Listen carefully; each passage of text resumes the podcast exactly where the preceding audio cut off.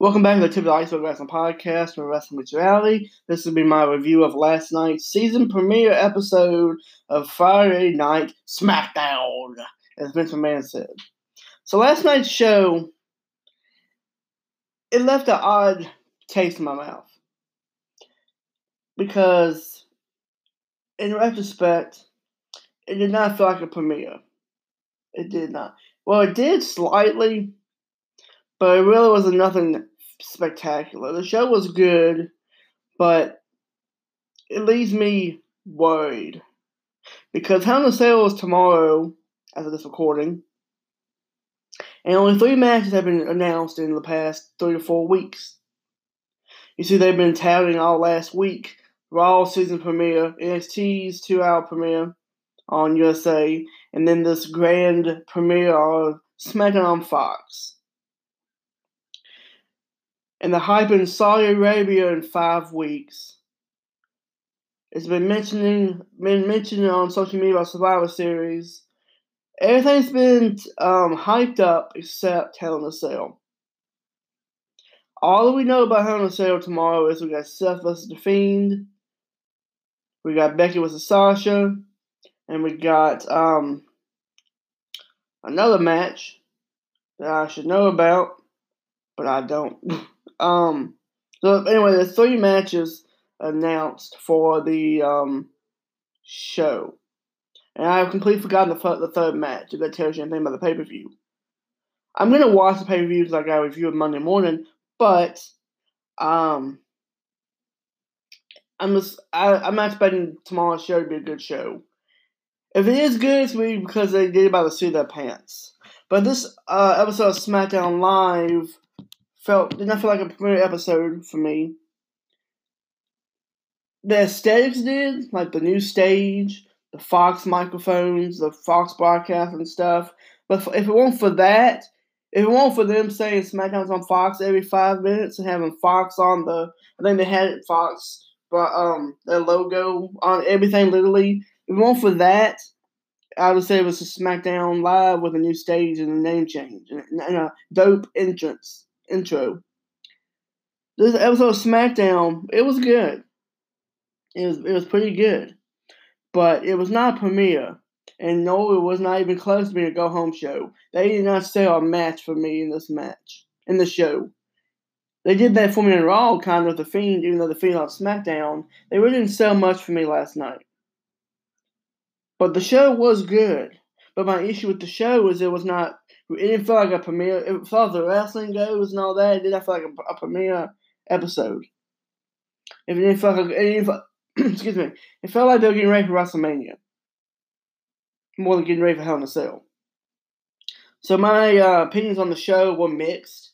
I enjoyed the show for the most part, but some things I did not enjoy. I thought was insane, and like, like I said, it did not feel like a go home show at all. It barely felt like a season premiere while it didn't feel like a season premiere, it, just, it felt like a typical, just felt like a typical episode of SmackDown. Um, and that's not really a bad thing, but it's not a good thing. I'm in the middle about that. But the show was, it was good. It was good. It wasn't great. It wasn't spectacular, but it was good. It was good. The match opened, the show opened up with Vince McMahon, Stephanie McMahon coming out to say, "Welcome everybody to Friday Night SmackDown." That's my Vince McMahon impression, and then they rolled the new intro. And my issue with the intro is while it looked phenomenal, is it showed a lot of raw people. Becky Lynch, Seth Rollins, um, The Miz. And I'm wondering, did they spoil the draft coming up next week in this intro? While the same people were on Raw as well, I understood that because they're on Raw. But why are they putting Raw people on a SmackDown introduction? A SmackDown intro video package. I didn't like that because I guarantee you we're gonna have the Miz on SmackDown probably again. We're probably gonna have Seth Rollins lose the Fiend and come to SmackDown because it's really the Fiend supposed to come to SmackDown. Everybody's coming to SmackDown, basically. Um, but this intro, it was a very good intro, phenomenal intro, intro video. But it had mo- mostly raw people on it, and that rubbed me the wrong way, way because this is not Raw, it's SmackDown. So that kind of griped me there. But um, also, unless something changed and I missed, this this show was on was had a two man booth. It had Michael Cole and uh, Corey Graves. Renee Young was supposed to be on the show, but she wasn't there. She might have joined throughout the broadcast, and I just didn't notice her commentary. It's possible, very possible. But Michael Cole and Corey Graves were shown as the only two men on the booth, and that was a nice, that was a good change. And while I said this show did not feel like a season premiere, it did feel you could tell they switched channels. You can tell they're trying. So I will give WWE that they're trying to be better. And while SmackDown did not really feel like a season premiere, it just felt like a hey, we're on a new, on a new channel, on a new network. Here's what you can expect. They did that phenomenally. I will give them that. They made their mark on Fox. From their production, from the commentary was far better.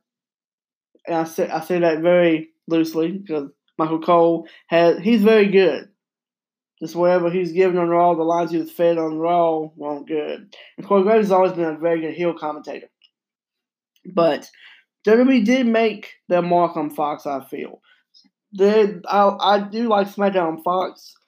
I like their production. I like their uh, arena. Look, the stage stuff looks incredible. Only thing I don't like about the show is um, Hell in a Cell was two days from that. If Hell in a Cell was next week, next Sunday, then this show would have got a better overall review for me. But being that this was, this was literally the go home, this is as go home as you can get, people. Literally, two days before the show, 48 hours before the show. It wasn't hyped. I'm not trying to go back and forth on this, but that SmackDown made its mark on Fox. The stage design looks incredible. Transitions look incredible. Commentary is far superior, better than, it was, than they were on Raw.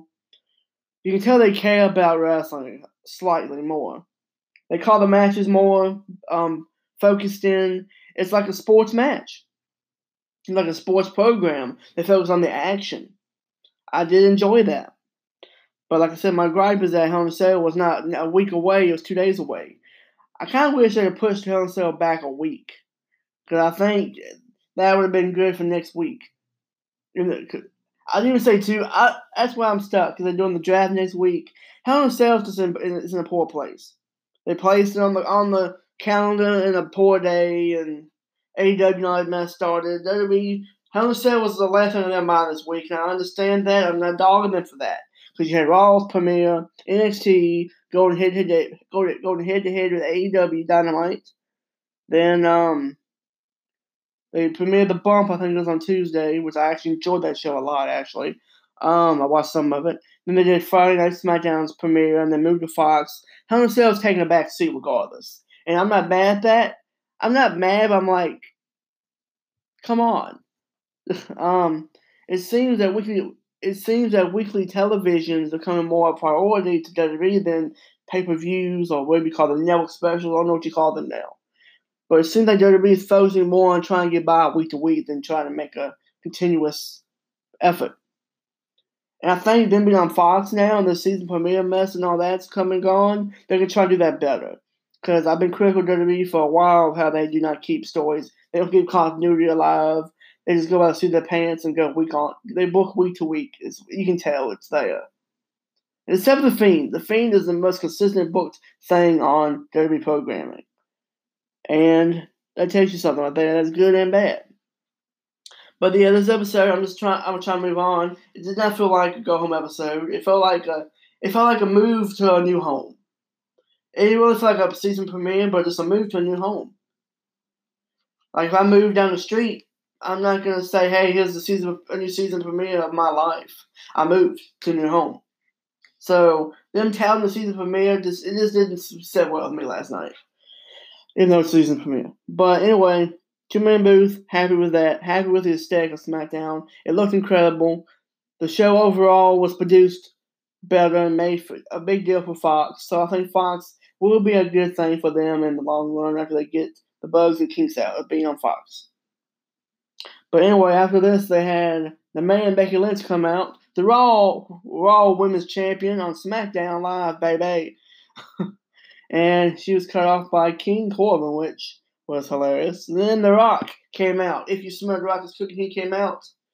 And both of them took turns taking jabs at Baron Corbin, and they literally took jabs at Baron Corbin. They Becky hit him, Rock hit him, Becky hit him, Rock hit him, laid him out. People's elbow, Rock bottom. That's it. That was a it was a very good opening segment. They were talking about uh, Baron Corbin's testicles, how Becky's is bigger than his.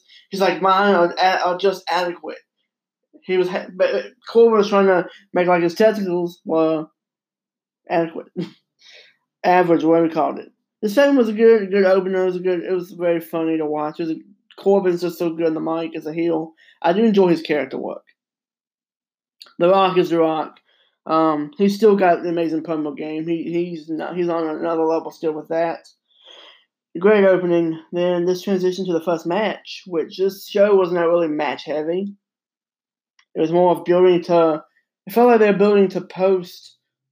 Uh, Hell in a Cell. They're focusing on. I feel like they're focusing on Saudi Arabia now because honestly, that's where the money comes in, and I don't blame him them for that. But I would just cancel in a Cell. I'm not. I hate. I keep coming back to in a Cell, but it drives me insane as they're booking for everything it seems, but in a Cell. What's to happen is to stay tuned to your Twitter today, people, as they will be announcing the matches today and probably tomorrow as well. But it seems like they're um, booking for po- everything but Hell in Cell. Saudi Arabia, Survivor Series, probably WrestleMania, going off some of these angles in this ma- in this show. But the first match was Charlotte and Becky versus Vegas and Bayley. We just saw this match two weeks ago. Charlotte taps out Becky, uh, Bayley. It was a very good match, though. Very good match. But we saw it already. I'm assuming to be doing Charlotte and Bayley tomorrow Hell in Cell. So that's a match, I'm sure. I'm not doing predictions also for Hell in Cell. Not many people are, from my understanding on Twitter, because there's not many. That's not much to go off of. Honestly, I can't remember the matches. I'm trying to look at the matches real quick and um, kill time while I do that, but I just can't um, find the matches. I'm trying to do that really quick while I talk and um, save time, kill time while I look. Okay, here we go. The three matches announced are for the Universal Championship: Seth Rollins versus Bray Wyatt, and Hell in a Cell. My prediction, real quick: Bray Wyatt's winning. Becky Lynch versus Sasha Banks. In a Cell. My prediction: I'm gonna give it to Sasha Banks. But Bayley, if Becky wins, I might say Bayley. Whoops. If Becky wins, I will not be surprised. Third match I, is I forgot it was Roman and Daniel Bryan versus Eric Rowan and Luke Harper. I'm to give this to Roman and Bryan. So there's my three predictions for the only three matches announced. I will probably post my predictions on written form on my Tip the Iceberg Wrestling Podcast Facebook page when I understand more matches are doing. But literally, the only matches I got listed is three of them. But the Sasha Bayley, I mean Sasha Becky Bayley Banks match was fantastic because if you they them four are good together. They have to be the four horsewomen. This match was very good. Flair taps out Bayley. This match is going to probably go down tomorrow. So if I have to predict this match just in case, I'm giving to Charlotte Flair. But, but I, I'm 50 50 on that match as well. I can see Bayley winning too by cheating. So I'm gonna, I'm gonna go ahead and give it to Bayley. Bayley's gonna, I said Charlotte Flair, but Bayley's gonna probably retain there and continue their little feud. Next up, after this match, they had a backstage Fox commentator. They she worked for Fox. I didn't catch her name. She was very pretty. Um, she interviewed Kofi Kingston the New Day, and she was very energetic. I liked her a lot. She was into what the New Day were doing. She felt at home in WWE. So um, it's good to see her. Uh, new com- new faces, and they're working with Fox directly, not WWE apparently. This makes the show it makes the show feel feel bigger as far as that goes because Fox personnel is involved, not just WWE personnel. So that I did like that touch. Next up, we had a uh, impromptu match kind was announced before the commercial break. Seth Rollins versus Shinsuke Nakamura, champion versus champion match. Um, also before this, they did the I think they did the first com- uh, commercial break, and they had a lovely transition screen. It was like uh, four little rectangles with superstars' faces in it. One popped up after the other, then they all faded away to the commercial. I enjoyed that. That was a cool. The commercial transition was very cool in my opinion. But Rollins and Shinsuke had a hot start to the match. They were they were um, all the place immediately. And like five seconds later, the Fiend's music hit. The lights started dimming. The Fiend came out. And they showed Seth, he was at the entrance ramp, at the top of the ramp. He bolted because he was terrified. Shinsuke looked scared. I didn't see Sammy nowhere, but Shinsuke was looking around. Shinsuke was terrified too. This is a good showing of the Fiend. How Seth booked it out there immediately just saw the lights them. And how Shinsuke looked afraid. Um, and the Fiend attacked Seth Rollins with a mandible claw and threw him off the stage. Now, earlier I said that they didn't promote Hell in a Cell well on the show, and I probably contradicted myself. I did.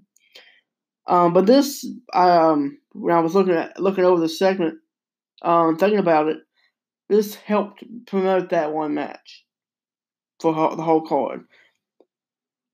Derby, Derby, I think, is riding on this match to be a draw. Just this one match. And then Becky's match. The three matches they got will be the primary focus of the show. And they have little fill, they have fillers by the Druids in that show, I know. But I'm predicting that Seth Rollins is going to fly off the sale like Mankind did in 1997, I think the year.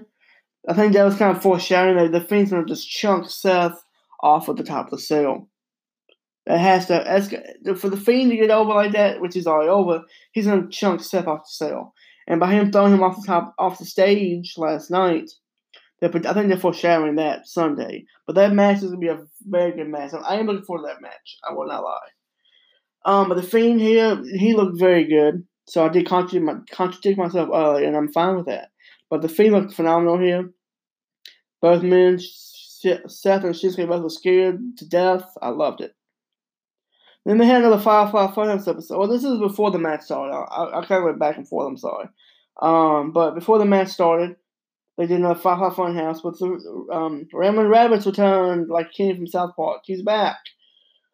Just to be dressed up like Seth Rollins and thrown into a little mini hell in the cell with Muncie the Buzzard, who destroys Seth Rollins. I mean, uh, Muncie the Buzzard, excuse me, Raymond Rabbit got destroyed by the Muncie the Buzzard dressed as Seth Rollins. He tore him to pieces.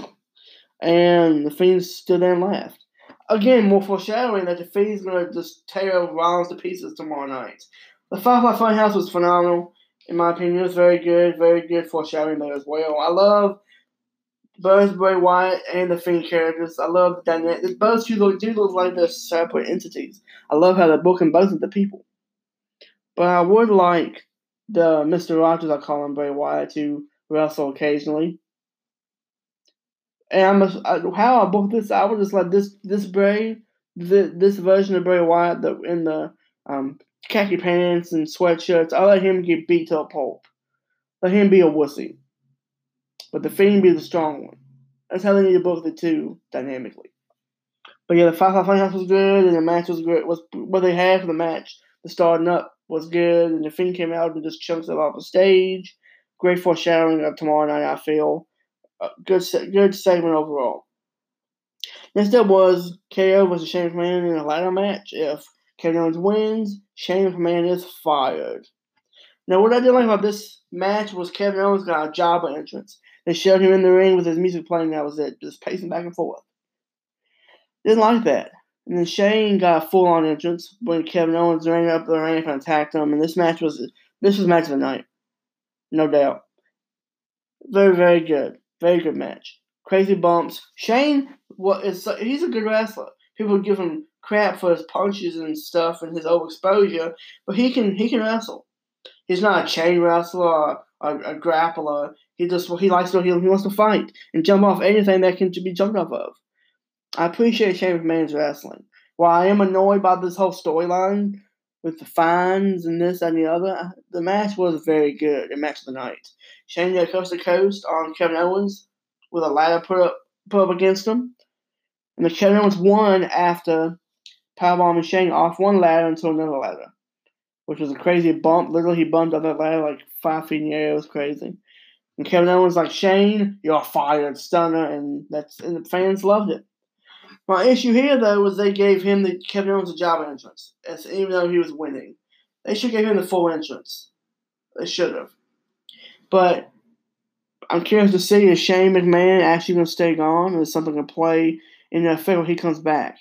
If they bring Shane McMahon back next Friday night, I'm gonna be upset because that was a waste of, of a match and a storyline if they do that. Because the principles of the match was if Kevin Owens wins, Shane is fired. Fire means you don't come back, but we'll see. But this was match of the night. Very good match. Next up, they showed Brodus Clay, aka Tyrus. Um, he was doing a little uh, Fox ad.